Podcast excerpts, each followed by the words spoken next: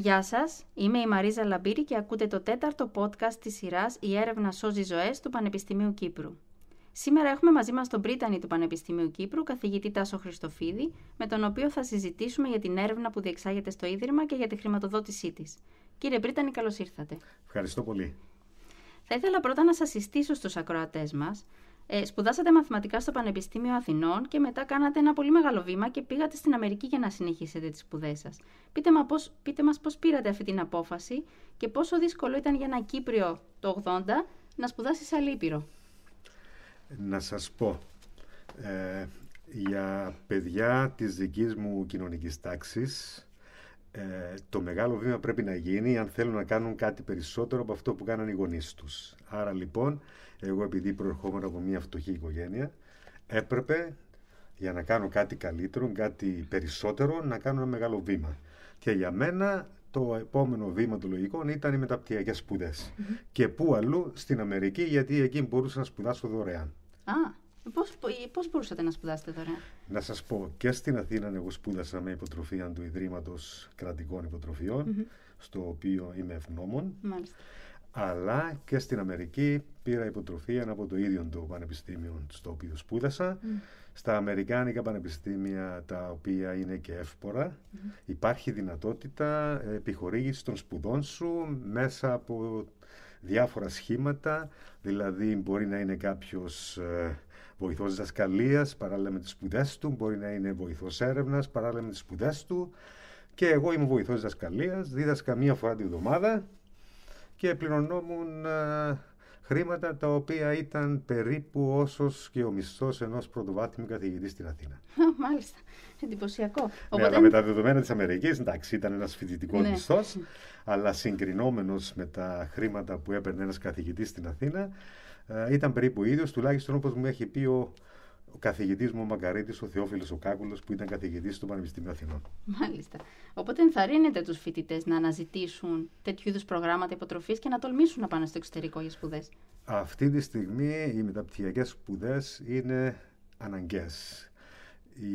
Το πτυχίο ενός πανεπιστημίου έχει τόσο αντίκρισμα όσο είχε και το απολυτήριο του σχολείου, του γυμνασίου, του εξεταξίου γυμνασίου της εποχής μου, την τότε εποχή. Mm. Συνεπώς, θεωρώ ότι είναι αυτονόητο κάποιος να επιδιώκει μεταπτυχιακέ σπουδές. Και γιατί μαθηματικά; Ε, μου άρεσαν πολύ τα μαθηματικά από το, από το σχολείο. Ε, θεωρώ ότι ε, τα μαθηματικά συνδέονται πάρα πολύ με τη λογική. Για μένα είναι βασική αρχή να στηρίζομαι στην κοινή λογική και είναι πολύ σημαντικό ε, για μένα όταν διδάσκω μαθηματικά να μιμούμε τον τρόπο με τον οποίο ε, ένας πολύ σπουδαίος Έλληνας, ε, ο Σοκράτης, ε, δίδασκε τον δούλο το Πυθαγόριο θεώρημα. Με την μευτική του, με τις ερωτήσεις τις οποίες υπέβαλε, κατόρθωσε ο δούλος ο αγράμματος να αποδείξει έναν από τα διαμάντια των ελληνικών μαθηματικών, το Πυθαγόριο θεώρημα, το οποίο δεν είναι εύκολο να αποδειχθει Και αυτό δείχνει πόσο μεγάλη σημασία έχει για κάποιον να ερωτά τις σωστές ερωτήσεις. Μάλιστα. Αυτός που προοδεύει δεν είναι αυτός που δίνει απαντήσεις, αλλά αυτός που υποβάλλει τις σωστές ερωτήσεις. Και προκαλεί τους άλλους να σκεφτούν. Ακριβώς. Και πιστεύετε τώρα ότι στο, στα σχολεία μας υπάρχει σωστός τρόπος διδασκαλίας των μαθηματικών; Θεωρώ όχι. Δεν υπάρχει σωστός. Νομίζω το σύστημα μας έχει χρεοκοπήσει, να το πω απλά. Πιστεύω ότι έχουμε ένα σύστημα ε, εκπαιδευτικό που εξυπηρέτησε άλλες δεκαετίες, τις εξυπηρέτησε πολύ καλά. Ήταν οι εποχές όπου χρειαζόταν κάποιος να αποκτήσει γνώσεις αυτή τη στιγμή δεν είναι αυτό που χρειαζόμαστε. Αυτή τη στιγμή θέλουμε ένα σύστημα το οποίο να καλλιεργεί δεξιότητες, να καλλιεργεί την κριτική σκέψη, να μαθαίνει τα παιδιά πώς να σκέφτονται. Αυτό είναι το βασικό, διότι η γνώση είναι εκεί. Η γνώση είναι στο διαδίκτυο, η γνώση είναι παντού. Σημασία έχει να ξέρει κάποιος πού να τη βρει. Ναι. Και να ξέρει να συνδυάζει. Και να απαλλαγούμε να... από την παπαγαλία. Ακριβώς, ακριβώς. Αυτό το πράγμα είναι το βασικό. Να μπορεί κάποιος να βρίσκει γνώση, και να συνδυάζει γνώσεις για να παράγει κάτι καινούριο. Αυτό είναι το σημαντικό. Δεν είναι σημαντικό να απομνημονεύεις, να αποστηθείς, να παπαγαλίζεις πράγματα τα οποία ούτως ή άλλως είναι εκεί. Μάλιστα. Πολύ σωστά. Ε, εσείς όμως μιλάμε τόσο ώρα για μαθηματικά, αλλά λέτε ότι είστε στατιστικός. Και για όλους εμάς η στατιστική και τα μαθηματικά είναι το ίδιο πράγμα. Ή δεν είναι; Να σας πω, η στατιστική είναι μια μαθηματική επιστήμη, αλλά έχει αποκτήσει μια τέτοια δυναμική και έχει ε, αποδειχθεί ότι οι εφαρμογές της είναι πάρα πολλές σε όλους τους κλάδους που έχει αναχθεί σε μια επιστήμη από μόνη της. Ε, είναι αδιανόητο αυτή τη στιγμή να κάνει κάποιος οτιδήποτε σε οποιαδήποτε άλλη επιστήμη χωρίς να χρησιμοποιήσει στατιστική. Ναι. Ακόμη και στη θεολογία. Ε, υπάρχει δημοσίευση σε στατιστικό περιοδικό που αφορά ένα θεολογικό ζήτημα. Άρα λοιπόν, βεβαίως αυτό είναι ακραίο παράδειγμα, αλλά Όλοι γνωρίζουμε ότι δεν μπορεί να υπάρξει ιατρική χωρίς στατιστική. Δεν μπορεί να υπάρξει πληροφορική χωρίς στατιστική. Η στατιστική είναι παντού. Η οικονομία, το εμπόριο, η γεωργία, όλες οι επιστήμες, ακόμη και οι ανθρωπιστικές, η ψυχολογία στηρίζεται κατά έναν πολύ μεγάλο μέρος στη στατιστική. Υπάρχει ειδικό κλάδος της ψυχολογίας, η ψυχομετρία. Μάλιστα. Ψυχομετρία τι είναι, είναι η εφαρμογή των στατιστικών μεθόδων σε θέματα ψυχολογίας. Υπάρχει η οικονομετρία στα οικονομικά. Τι είναι, είναι η εφαρμογή στατιστικών μεθόδων στα οικονομικά. Δηλαδή είναι παντού η στατιστική και γι' αυτόν τον λόγο έχει αναχθεί σε μια επιστήμη από μόνη της και μάλιστα αυτή τη στιγμή αρχίζεις να υποδιαιρείται και η ίδια σε υποεπιστήμες. Παραδείγματος χάρη υπάρχει η βιοστατιστική. Α, μάλιστα, ναι, υπάρχει, ε, τώρα υπάρχει και η τάση όχι βεβαίως να είναι η στατιστική από μόνη, αλλά η στατιστική να συνεισφέρει σε νέους κλάδους επιστημονικούς, όπως είναι η ανάλυση, η, η επιστήμη των δεδομένων, που είναι ένας διεπιστημονικός κλάδος, όπου εκεί θα βρει κανείς στοιχεία και από τη στατιστική και από την πληροφορική και από τη διοίκηση και από τα οικονομικά. Άρα λοιπόν, ναι, η στατιστική είναι παντού ε, και αυτό είναι σημείο των καιρών. Μάλιστα.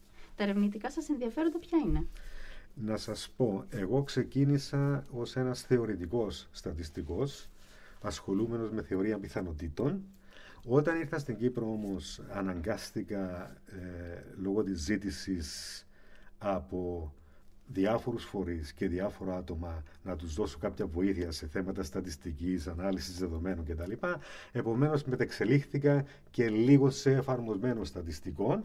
Ε, να υπενθυμίσω ότι εγώ ήρθα στο Πανεπιστήμιο Κύπρου το 1991 και δεν υπήρχε κανείς άλλος, άρα αναγκαστικά όλοι κατέφευγαν σε μένα για θέματα στατιστικής και σιγά σιγά άρχισα να μαθαίνω και λέω να μαθαίνω γιατί ε, ακόμη μαθαίνω. Ναι, πάντα μαθαίνουμε. Ε, πάντα μαθαίνουμε. Και ασχολούμαι και σε θέματα στατιστικής. Το τελευταία ε, περίοδο ασχολούμαι με έναν θέμα το οποίο είναι ε, πολύ εφαρμοσμένο στη στατιστική. Ε, ασχολούμαι με θέματα δειγματοληψίας, αλλά για θέματα που αφορούν επίμαχους στιγματιστικούς πληθυσμούς. να πω ένα παράδειγμα. Ναι. Ε, δεν μπορεί κανείς να κάνει μια δειγματοληπτική έρευνα ε, θέλοντας να εκτιμήσει ας πούμε το ποσοστό των ομοφιλοφίλων της Κύπρου και να πάει να ρωτήσει είστε ομοφιλόφιλος ή δεν είστε; Δεν θα πάρει απάντηση.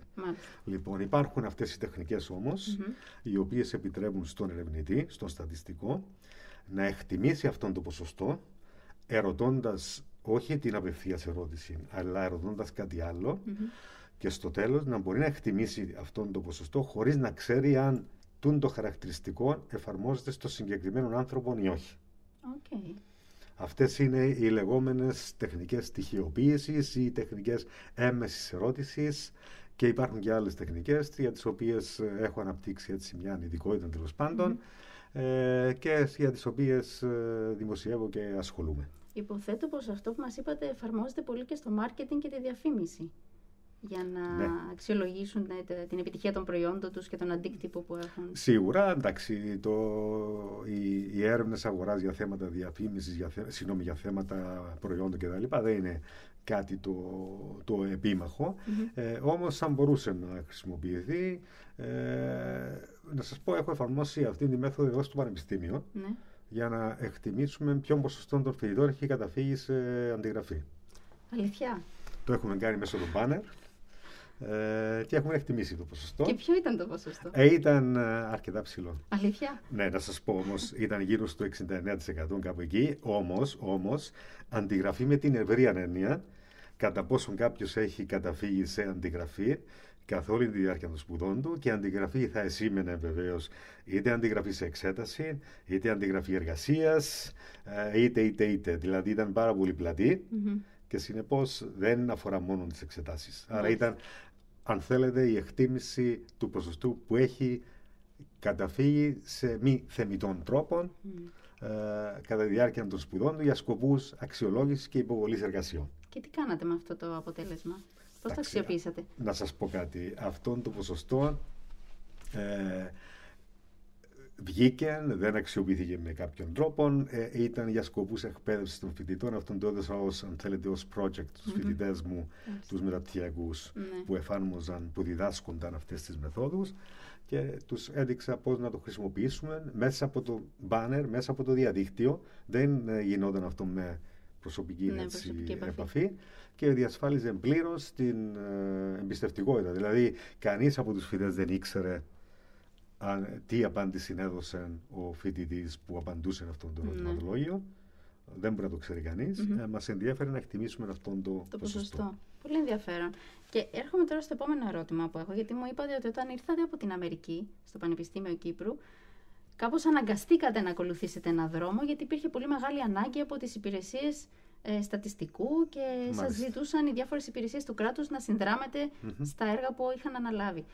Πόσο πιστεύετε ότι αξιοποιεί η πολιτεία την γνώση που παράγεται στα πανεπιστήμια και δεις στο Πανεπιστήμιο Κύπρου; Να σας πω, αξιοποιείται η γνώση, αξιοποιείται η έρευνα, αλλά μόνο όταν υπάρχει ανάγκη. Δηλαδή το κράτος καταφεύγει στα πανεπιστήμια και ειδικότερα θα μιλήσω για το Πανεπιστήμιο Κύπρου ναι. που είναι εδώ από το 1992-1991. Ε, υπήρξε μια περίοδος που ήταν το μοναδικό πανεπιστήμιο, άρα όλοι κατέφευγαν εδώ. Να αναφέρω παραδείγματα ε, πολύ κλασικά. Το Πανεπιστήμιο ανέλαβε τη διεξαγωγή των εξετάσεων για την επιλογή του βάθμου χώρων της Εθνικής για να διασφαλιστεί η αμεροληψία. Mm-hmm. συμμετέχω σε αυτήν την ομάδα, συμμετείχα μέχρι πρώτη πριν αλάβω τα καθήκοντα του Πρίδανε. Ε, και διασφαλιζόταν πλήρως η, η, η, αμεροληψία και η ανεξαρτησία ε, και, συγγνώμη, η αμεροληψία των αποτελεσμάτων τέλος πάντων. Ε, το, το Πανεπιστήμιο συμμετείχε σε θέματα ε, έρευνας που αφορούν εξετάσεις για πρόληψη στον ευρύτερο δημόσιο τομέα σε διάφορες υπηρεσίες, στην αστυνομία, την πυροσβεστική, τις, ε, τους ανεξάρτητους θεσμούς όπως η αρχή ηλεκτρισμού κτλ. Ε, υπάρχει η προσφορά εμπειρογνωμοσύνης από μέρους συναδέλφων και σε άλλους τομείς σε θέματα οικονομίας, ε, σε θέματα κοινωνικών επιστημών, ε, σε θέματα επιστήμης, να αναφέρω το, το ΚΙΟΣ για παράδειγμα, το οποίο προσφέρει εμπειρογνωμοσύνη σε θέματα ε, που αφορούν την, ε, την ε, αστυνόμευση, αν θέλετε, της, των αστικών περιοχών, σε θέματα που αφορούν την, τον εντοπισμό βλαβών στο σύστημα υδροδότησης των μεγάλων πόλεων, σε θέματα έρευνας και διάσωσης με την χρήση των drones που έχουν και ούτω καθεξής. Άρα υπάρχει εμπλοκή του Πανεπιστημίου Χρησιμοποιούνται οι υπηρεσίες του Πανεπιστημίου, ε, όμως το κράτος θα έπρεπε να δώσει μεγαλύτερη έμφαση στην ανάπτυξη και της βασικής έρευνας. Ναι. Ε, και αυτός είναι στο τομέα ε, στον οποίο η Κύπρος έχει να επιδείξει πολύ φτωχές επιδόσεις. Δυστυχώς το ποσοστό του ΑΕΠ σε θέματα έρευνας είναι ίσως το χαμηλότερο στην Ευρώπη ναι. και πρέπει να γίνει κάτι γι' αυτό. Γιατί η έρευνα, η βασική έρευνα η οποία θεωρείται πολυτέλεια, αποδεικνύεται ότι σώζει η έρευνα ε, η βασική είναι αυτή που δίνει λύσεις όχι αμέσως αλλά μπορεί να δώσει λύσεις σε ένα μεταγενέστερο στάδιο και τότε είναι που αντιλαμβάνονται κάποιοι την αξία της βασικής έρευνας. Ναι. Ε, ε, το Πανεπιστήμιο Κύπρου ιδρύθηκε πολλά πολλά χρόνια μετά από την ίδρυση της Κυπριακής Δημοκρατίας και, και γενικά είμαστε από τις χώρες που άργησαν να έχουν ανώτατο ακαδημαϊκό ίδρυμα. Όταν ήρθατε εσείς στο Πανεπιστήμιο Κύπρου όντας και στην Αμερική σε ένα πολύ μεγάλο πανεπιστήμιο που έχει μεγάλη ακαδημαϊκή παράδοση και πάρα πολλούς ερευνητές. Τι διαφορά είδατε από τότε μέχρι σήμερα, πώς πιστεύετε ότι το Πανεπιστήμιο Κύπρου άλλαξε τη χώρα ως προς την έρευνα και την ποιότητα της εκπαίδευσης και πώς άλλαξε και η θέση της Κύπρου ε, σε σχέση με άλλες χώρες του εξωτερικού τώρα που απέκτησε το, το Πανεπιστήμιο και άλλα πανεπιστήμια; Να σας πω, ε, σε σχέση με τις άλλες χώρες πιστεύω πηγαίνουμε πάρα πολύ καλά. Δηλαδή το Πανεπιστήμιο Κύπρου χέρι εκτίμησης στο εξωτερικό και αυτή είναι η μεγαλύτερη αναγνώριση που μπορεί να έχει κάποιος και η πιο σωστή. Ε, εγώ, εγώ δεν πολύ πιστεύω στις διεθνείς κατατάξεις, για να είμαστε ειλικρινείς. Πιστεύω στην κατάταξη που σου δίνουν οι συνάδελφοί σου σε άλλα πανεπιστήμια. Αυτή είναι η καλύτερη αναγνώριση, πιστεύω είναι η πιο σωστή αναγνώριση και πηγαίνουμε πάρα πολύ καλά σε αυτόν τον τομέα και θεωρώ ότι θα συνεχίσουμε να πηγαίνουμε πάρα πολύ καλά. Όμως το πανεπιστήμιο θα πρέπει ε, επιτέλους να ε, πάρει και κάποια ε, σημαντική χρηματοδότηση και από το, από το κράτος στην πολιτεία. Γενικά αντιλαμβάνομαι τα οικονομικά είναι δύσκολα, αλλά θεωρώ ότι η έρευνα είναι, η, είναι μια πολύ καλή επένδυση και νομίζω ότι πρέπει να ξεφύγουμε λίγο από την νοοτροπία ότι ε, επενδύουμε σε κάτι το οποίο θα μας αποδώσει όφελος πολύ σύντομα. Ναι. Η έρευνα δεν αποδίδει όφελος πολύ σύντομα. Η έρευνα αποδίδει όφελος σε βάθος Αλλά όταν φτάσει εκείνος ο χρόνος, αν δεν έχεις κάνει αυτή την βασική θα είσαι σε μειονεκτική θέση απέναντι των άλλων ανταγωνιστών σου, άλλων χωρών κτλ. Συνεπώς, συνεπώς πρέπει να απαλλαγούμε από αυτόν το, από αυτήν την κυπριακή νοοτροπία. Ότι θέλουμε να επενδύσουμε κάτι ναι. για να έχουμε άμεσο Αυτό είναι πάρα πολύ μεγάλο λάθος και το βλέπουμε στην εκπαίδευση. Όλες οι εκπαιδευτικές μεταρρυθμίσεις, αν μπορεί κανείς να τις πει κανείς εκπαιδευτικές μεταρρυθμίσεις, έγιναν με στόχο να δώσουν αποτέλεσμα Μια εκπαιδευτική μεταρρύθμιση δεν θα δώσει, μια σωστή εκπαιδευτική μεταρρύθμιση δεν θα δώσει αποτέλεσμα αμέσως, θα πάρει αρκετά χρόνια για να αποδωσει Πρέπει να έχουμε υπομονή σε αυτό το πράγμα. Δυστυχώς στην Κύπρο δεν έχουμε. Ναι. Επιζητούμε την εύκολη και τη φτηνή λύση. Ή την αντιγραφή κάποτε ακόμα Σίγουρα. πρακτικών άλλων χωρών που μπορεί να μην εφαρμόζονται απόλυτα στις δικές μας συνθήκες. Ακριβώς. Ναι. Ε, ήθελα να σας ρωτήσω για αυτό που συζητούσαμε πριν για τον αντίκτυπο της έρευνας. Ακούμε συχνά από δημοσιογράφους, ακόμα και το κοινό, ότι οι ακαδημαϊκοί του Πανεπιστημίου Κύπρου είναι αποστασιοποιημένοι από τα όσα συμβαίνουν στην κοινωνία. Δεν λαμβάνουν θέση, δεν εκφράζουν λόγο, ε, δεν λαμβάνουν μέρος σε ε, σώματα αποφάσεων. Πού το αποδίδεται αυτό; Να σας πω, η, η εντύπωση που δημιουργείται στον κόσμο είναι ότι ένα πανεπιστήμιο παρεμβαίνει αν οι ακαδημαϊκοί του αρθρογραφούν στις εφημερίδες και εκφέρουν άποψη κυρίως για θέματα πολιτικά και κοινωνικά. Αυτό γίνεται από τους συναδέλφους. Βεβαίως δεν ακούγεται πάντοτε η άποψή τους. Να αναφέρω χαρακτηριστικά τις παρεμβάσεις των συναδέλφων για θέματα οικονομίας. Μάλιστα για θέματα μη εξυπηρετούμενων δανείων, για θέματα, για θέματα των χρυσών Οι γνώμες των συναδέλφων, οι οποίες αποδείχθηκαν σωστές, ναι. Δεν είχαν ληφθεί υπόψη. Άρα λοιπόν υπάρχει και αυτή η διάσταση. Όμως η προσφορά του Πανεπιστημίου, η παρέμβαση, δεν γίνεται πάντοτε με έναν τρόπο θορυβόδη, με έναν τρόπο ο οποίος είναι προφανής. Γίνεται και με πολλούς άλλους τρόπους. Ανέφερα τα χαρακτηριστικά παραδείγματα της παρέμβασης του Πανεπιστημίου αναφορικά με την επιλογή βαθμοφόρου στην εθνική φορά, ε, αναφορικά με, την, με εξετάσεις πρόληψης στο δημόσιο τομέα. Πολλές, πολλοί οργανισμοί καταφεύγουν στο Πανεπιστήμιο για τη διενέργεια των εξετάσεων για να προσλάβουν προσωπικό. Γιατί το κάνουν, γιατί εμπιστεύονται το Πανεπιστήμιο. Όμως, όμως, το παράδειγμα της πανδημια είναι χαρακτηριστικό. Ανέδειξε αυτή η πανδημία την προσφορά την παρέμβαση του Πανεπιστημίου Κύπρου, την αθόρυβη παρέμβαση σε θέματα που αφορούν την κοινωνία. Και εδώ έχουμε παρεμβάσεις που άπτονται της ψυχικής υγείας των πολιτών, ε, της ε, υγείας των πολιτών, έχουμε ε, παρεμβάσεις αναφορικά με τη διαχείριση της κρίσης, της κρίσης. έχουμε παρεμβάσεις όπου η βασική έρευνα, και αναφέρομαι στη δική μου επιστήμη, βοηθά στο να μοντελοποιηθεί η πανδημία και να ξέρουμε να πάσα στιγμή προς τα που κινούνται τα πράγματα. Αυτά τα πράγματα έχουν αναδειχθεί τώρα. Αν τα έλεγε κάποιος πριν ένα χρόνο, δεν θα τον έπαιρνα στα σοβαρά ότι κάποιος προσπαθεί να κάνει μοντέλα που να εξηγούν πανδημίες που να εξηγούν ε, την, ε, την μετάδοση μιας ασθένειας ενός ιού τέλος πάντων. Τώρα όμως είναι εκεί. Αυτά, ε, αυτά είναι η προσφορά του Πανεπιστημίου και υπάρχουν πάρα πολλά άλλα πράγματα από τα πιο εφαρμοσμένα μέχρι τα πιο θεωρητικά. Τι να, τι να, τι να προδοποιεί κανείς; Να πω ότι οι συνάδελφοι έχουν δουλέψει ε, αφιλοκερδός και έχουν μετατρέψει, ο συνάδελφος ο κύριος Ιούλιος Γεωργίου έχει μετατρέψει με, την, με το επιτελείο του φορητούς αναπνευστήρες σε αναπνευστήρες που μπορούν να χρησιμοποιηθούν στις εντατικές φορητικού αναπνευστήρε που είναι στα στενοφόρα.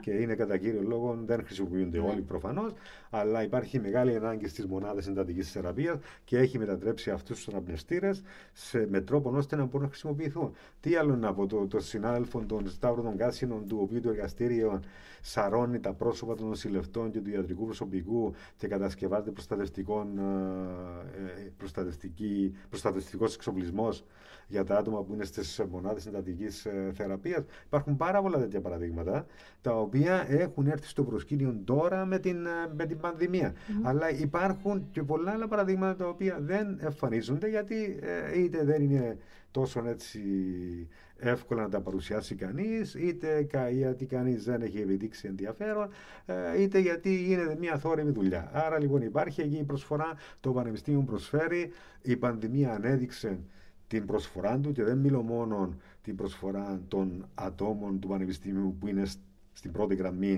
και είναι στα μέσα ε, μαζικής επικοινωνίας, ενημέρωσης λόγω της ειδικότητα τους, αλλά υπάρχουν και άλλοι οι οποίοι εργάζονται αθόρυβα ε, στα γραφεία τους, στα εργαστήρια τους. Οπότε αυτό μας φέρνει και στην εκστρατεία. Εν μέσω του πρώτου κύματος της πανδημίας πήρατε την απόφαση να ξεκινήσει μια οικονομική εκστρατεία για την ανίσχυση της έρευνας για τον ιό COVID. Τι σας έκανε να πάρετε αυτή την απόφαση; Να σας πω. Ε, είχαμε πάρει μια απόφαση ότι θα έπρεπε να κάνουμε μια εκστρατεία για να ενεργοποιήσουμε τους απόφοιτους του Πανεπιστημίου. Ε, όμως ε, με την πανδημία αλλάξαμε σχεδιασμούς και θεωρήσαμε ότι η πρώτη προτεραιότητα ήταν να ενισχύσουμε τα ερευνητικά μας κέντρα και τους συναδέλφους που ασχολούνται κυρίως με την πανδημία. Το ερευνητικό τους έργο αφορά την πανδημία. Ήταν μια ευκαιρία, μια ευκαιρία να μαζέψουμε χρήματα και να ενισχύσουμε κάτι το οποίο ε, ήταν πρώτη προτεραιότητα. Ε, η έρευνα είναι και ακριβή και φτηνή. Mm. Είναι ακριβή με την έννοια ότι χρειάζονται αρκετά χρήματα για να κάνει κάποιος σωστό ερευνητικό κέντρο, mm. πολλά εκατομμύρια. Mm. Είναι φτηνή με ποια έννοια, ότι τα χρήματα αυτά τα οποία επενδύονται στην έρευνα αποδίδουν πολύ περισσότερα λόγω των ερευνητικών αποτελεσμάτων που προκύπτουν από όλη αυτή την προσπάθεια. Άρα, ε, εάν θέλουμε να έχουμε καλά αποτελέσματα και αν θέλουμε η έρευνα να είναι φτηνή με την έννοια να έχουμε καλά αποτελέσματα και να είναι εφαρμόσιμη, πρέπει να επενδύσουμε χρήματα. Και εγώ δεν είμαι από εκείνους που πιστεύουν ότι πρέπει να τα περιμένουμε όλα από το κράτος.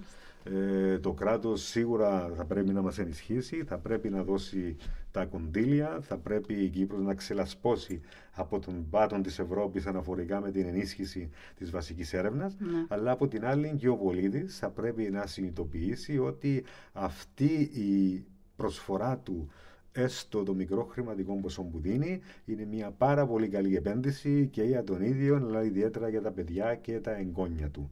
Ε, εδώ ο άλλος αγοράζει, πληρώνει ας πούμε ξέρω εγώ 2 ευρώ για να κερδίσει έναν ποσό στον Τζόκερ που η πιθανότητα να κερδίσει είναι στα 14 εκατομμύρια. Ε, ε, νομίζω ότι είναι πολύ καλύτερη η επένδυση να δώσει τα 2 ευρώ για έναν ερευνητικό έργο, για μια προσπάθεια που σίγουρα θα έχει αποτελέσματα και θα ωφελήσουν τα παιδιά του και τα εγγόνια του. Και να πούμε και τη διάσταση της πρόσληψης σε αυτά τα ερευνητικά κέντρα και τα προγράμματα νέων ερευνητών, ανθρώπων που έχουν αποφοιτήσει χθες από τα πανεπιστήμια ή ναι. περισσότερα χρόνια, είναι στη, κατά τη διάρκεια των σπουδών τους ή έχουν ολοκληρώσει τις σπουδές τους και το πανεπιστήμιο τους εργοδοτεί για να μπορέσουν να συνδράμουν στην έρευνα. Μα είναι, είναι γνωστό ότι το Πανεπιστήμιο Κύπρου είναι ο μεγαλύτερος εργοδότης νέων επιστημόνων. Ακριβώς. Αυτό οφείλεται στο γεγονός ότι έχουμε αναπτύξει την έρευνα σε έναν πολύ μεγάλο βαθμό και έχουμε ερευνητικά κέντρα. Μάλιστα, κάποια από αυτά είναι κέντρα αριστείας ε, τα οποία χρηματοδοτούνται και από την Ευρωπαϊκή Ένωση και είναι τιμή της Κύπρου που μία μικρή έχει αυτή τη στιγμή σε ολόκληρη την Κύπρο ε, νομίζω έξι κέντρα αριστείας από τα 23 στο σύλλογο κέντρα αριστείας που υπάρχουν σε όλη την Ευρωπαϊκή Ένωση. Ναι, και είμαστε πολύ περήφανοι που έχουμε δύο τέτοια κέντρα στο Πανεπιστήμιο Κύπρου και συμμετέχουμε και σε έναν τρίτο. Συνεπώς για μας ε, αυτό το πράγμα αποδεικνύει ότι το Πανεπιστήμιο Κύπρου πάει πάρα πολύ καλά ερευνητικά. Ε, όμως είναι και μια ευκαιρία ε, να χρησιμοποιήσουμε αυτή την ερευνητική υποδομή ως υπόβαθρο και να ε, χτίσουμε πολύ περισσότερα πράγματα και να έχουμε πολύ μεγαλύτερο όφελος ε, και για τον τόπο και για την επιστήμη. Ευχαριστούμε πάρα πολύ κύριε Πριτανή που ήσασταν σήμερα μαζί μας. Νομίζω πείσατε όλους να συνδράμουν στην έρευνα του Πανεπιστήμιου Κύπρου και στην προσπάθεια της εκστρατείας και ελπίζω να, να το κάνουν. Εγώ ευχαριστώ για αυτή την ευκαιρία να πούμε κάποια πράγματα και πραγματικά πιστεύω ότι η, η έρευνα σώζει ζωές. Η επένδυση στην έρευνα είναι η καλύτερη επένδυση για τη ζωή. Ακριβώς. Ε, για περισσότερες πληροφορίες για εσάς που μας ακούτε και δωρεές μπορείτε να επισκεφτείτε την ιστοσελίδα μας www.ucy.ac.cy κάθετος alumni και να πατήσετε στην ενότητα «Υποστηρίξτε το Πανεπιστήμιο Κύπρου».